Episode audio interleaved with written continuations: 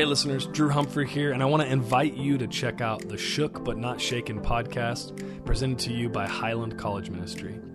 This is a podcast designed primarily for college students, but all are welcome to check it out as we find some creative ways each week to remind ourselves the truth from Hebrews chapter 12, which says that although we may be shook, the kingdom of God cannot be shaken. We're going to have a little bit of a different plan for every week, so I encourage you to jump in and stay connected with us. We encourage you to stay connected to your church family throughout these unexpected days, and maybe this podcast will be a good resource for you. If you like this podcast, be sure to subscribe and share it with your friends. Praying for you and love you, Highland. You're listening to audio from Highland Baptist Church in Waco, Texas. To find out more about Highland, go to www.hbcwaco.org. In Egypt, God's people, the Israelites, were in the middle of a lot of uncertainty, a lot of fear.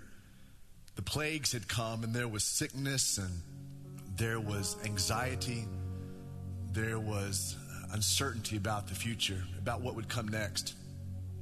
That's the familiar narrative to us today. Sickness and disease, anxiety, uncertainty of, of what will come in the days ahead. But God spoke through his spokesman, Moses, and, and gave a way of, of rescue, a way of, of life. We're going to tell that story this Friday for Good Friday on our online Good Friday gatherings at, at noon and at 8 o'clock from the book of Exodus, we see the story of, of God's rescue. And a part of that story was a meal that was taken a meal of a roasted lamb and bitter herbs and unleavened bread. And the blood of that lamb was put over the doorpost of God's people. And that blood became a, a sign of spiritual protection, became a sign of, of covering, a sign of rescue. The blood of a lamb was the way to rescue. And God's people were told to remember this event by an eating of a meal in their homes. And a part of that meal was a drinking of a cup and the eating of bread. So when Jesus took the bread and the cup on the night that he was betrayed, he was remembering that salvation story of God's Old Testament people. But not only was he remembering the Old Testament story, he was also foretelling his own story of how he would rescue his people. Paul writes about it in the book of First Corinthians. And so at your home, would you mind turning with me in your copy of God's Word? And let's go to First Corinthians chapter 11 together, beginning in verse 23. First Corinthians chapter 11, we'll start in verse 23 a reminder of this Passover lamb, a reminder of this story of a meal being taken, bread being eaten, a cup being poured. In 1 Corinthians chapter 11, we'll begin in verse 23. Paul writes, For I received from the Lord what I also delivered to you that the Lord Jesus, on the night when he was betrayed, took bread. And when he had given thanks, he broke it and said, This is my body, which is for you. Do this in remembrance of me. In the same way, he also took the cup after supper, saying, This cup is the new covenant in my blood. Do this as often as you drink it in remembrance of me. For as often as you eat this bread and drink the cup, you proclaim the Lord's death until he comes. And then the warnings of the Lord's Supper, the warnings of the seriousness of communion Whoever therefore eats the bread or drinks the cup of the Lord in an unworthy manner will be guilty concerning the body and the blood of the Lord.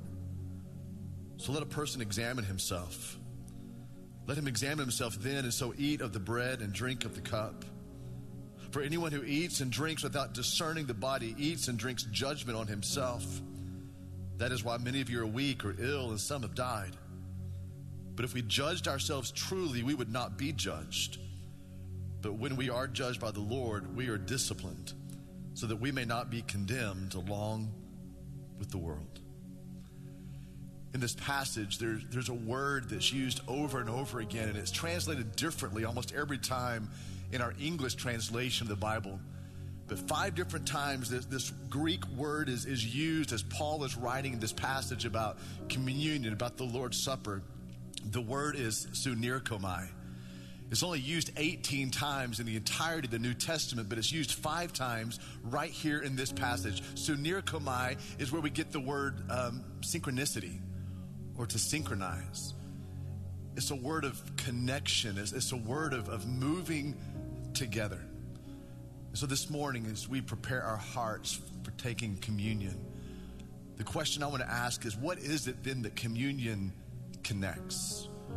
What does communion connect? The first thing I want you to see from this passage is it connects the present to the past. Immediately in, in verse 23, we're connected to the past, the night when Christ was betrayed. So, anytime we take communion together, we're not just talking about the present, we're remembering that last supper of Christ before his cross. Jesus was betrayed on Passover night. As he and his disciples were, were eating of this meal and also eating of this bread and drinking of this cup, they were remembering the story of God's rescue 1,500 years before in Egypt. They were tying their present to the past. In the same way, today, as we take communion, we're tying, tying our present to the past, the Last Supper of Christ. We are remembering 2,000 years ago the story of the rescue of God's people through the Son, Jesus. Just consider this with me. Jesus was remembering on the night that he was betrayed about a lamb that died so that God's people would live. How powerful. How emotional. How fitting. That today we also we take communion together remembering a lamb who died that we might live. How powerful, how emotional, how fitting for us to do this today. Communion connects the present to the past, but it also connects our souls to God. Look at verse 24 and verse 25 with me. And when he had given thanks, he, he broke that bread and said, This is my body, which is for you. So do this in remembrance of me. Verse 25, in the same way, he also took the cup after supper, saying, This cup is the new covenant in my blood. Do this as often as you drink it in remembrance of me. This is so gripping. As Jesus was putting this bread into the hands of his followers, his disciples, and telling them, This is my body, which is for you, eat. And as Jesus was putting that cup into the hands of his followers, of his disciples, telling them, This is the new covenant in my blood, drink. Don't miss this. What was happening? God was becoming accessible. God was saying to his people, I am here for you. I am a God who is now accessible to his people, and I will give myself that you might know me. So, communion isn't just about believing in, in general. It, it is about a union with God through the Son, Jesus Christ. It's not some cold doctrine, it is a warm relationship that God is inviting us into. A reminder of the love of Christ for God's people.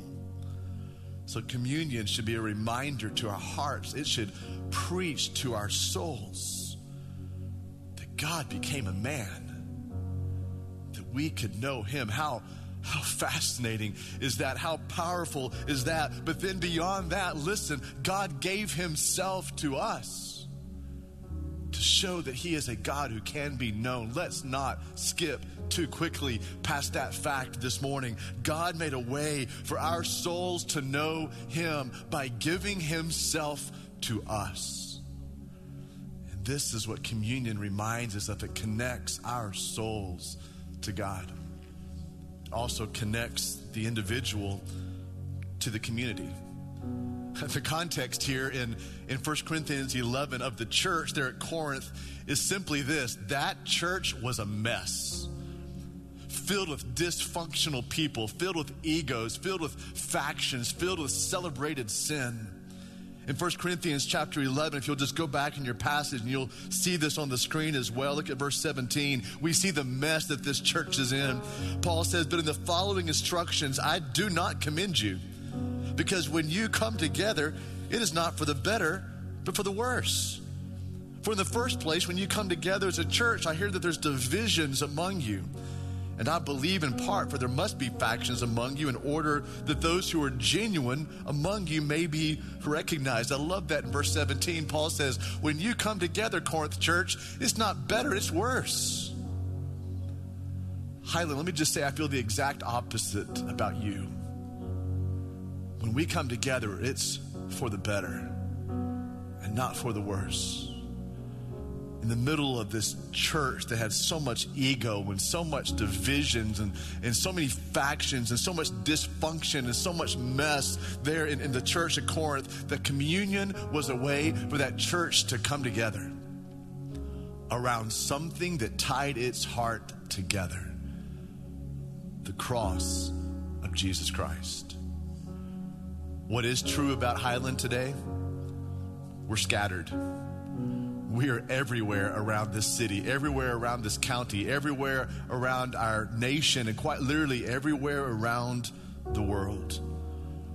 But when we take communion together in a few moments, we tie our hearts together.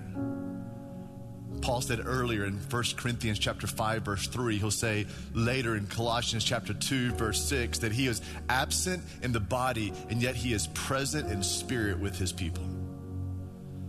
How true it is of us today that we are absent from one another in body, but in spirit we are together. And this is what communion does for us. It brings in all the individuals around our city and around our nation, around our world, together in spirit as we come to the foot of the cross together. Here's the fourth thing that communion connects. I love this. Communion connects your story to the future. Look what Paul writes here in, in verse 26. He says, For as often as you eat this bread and drink this cup, you are proclaiming the Lord's death until he comes. And when he comes, what is he going to bring? This gives me goosebumps all over my body. When Jesus comes, what is he going to bring? He's going to bring a supper.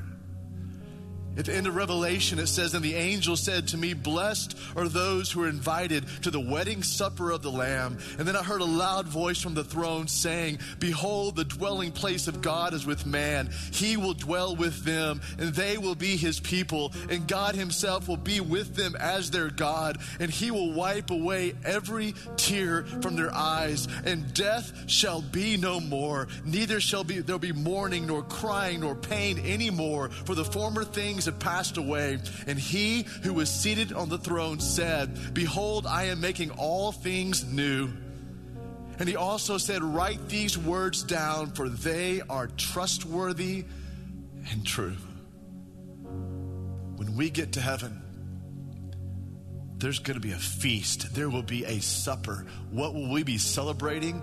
No more pain, no more suffering no more tears, no more death.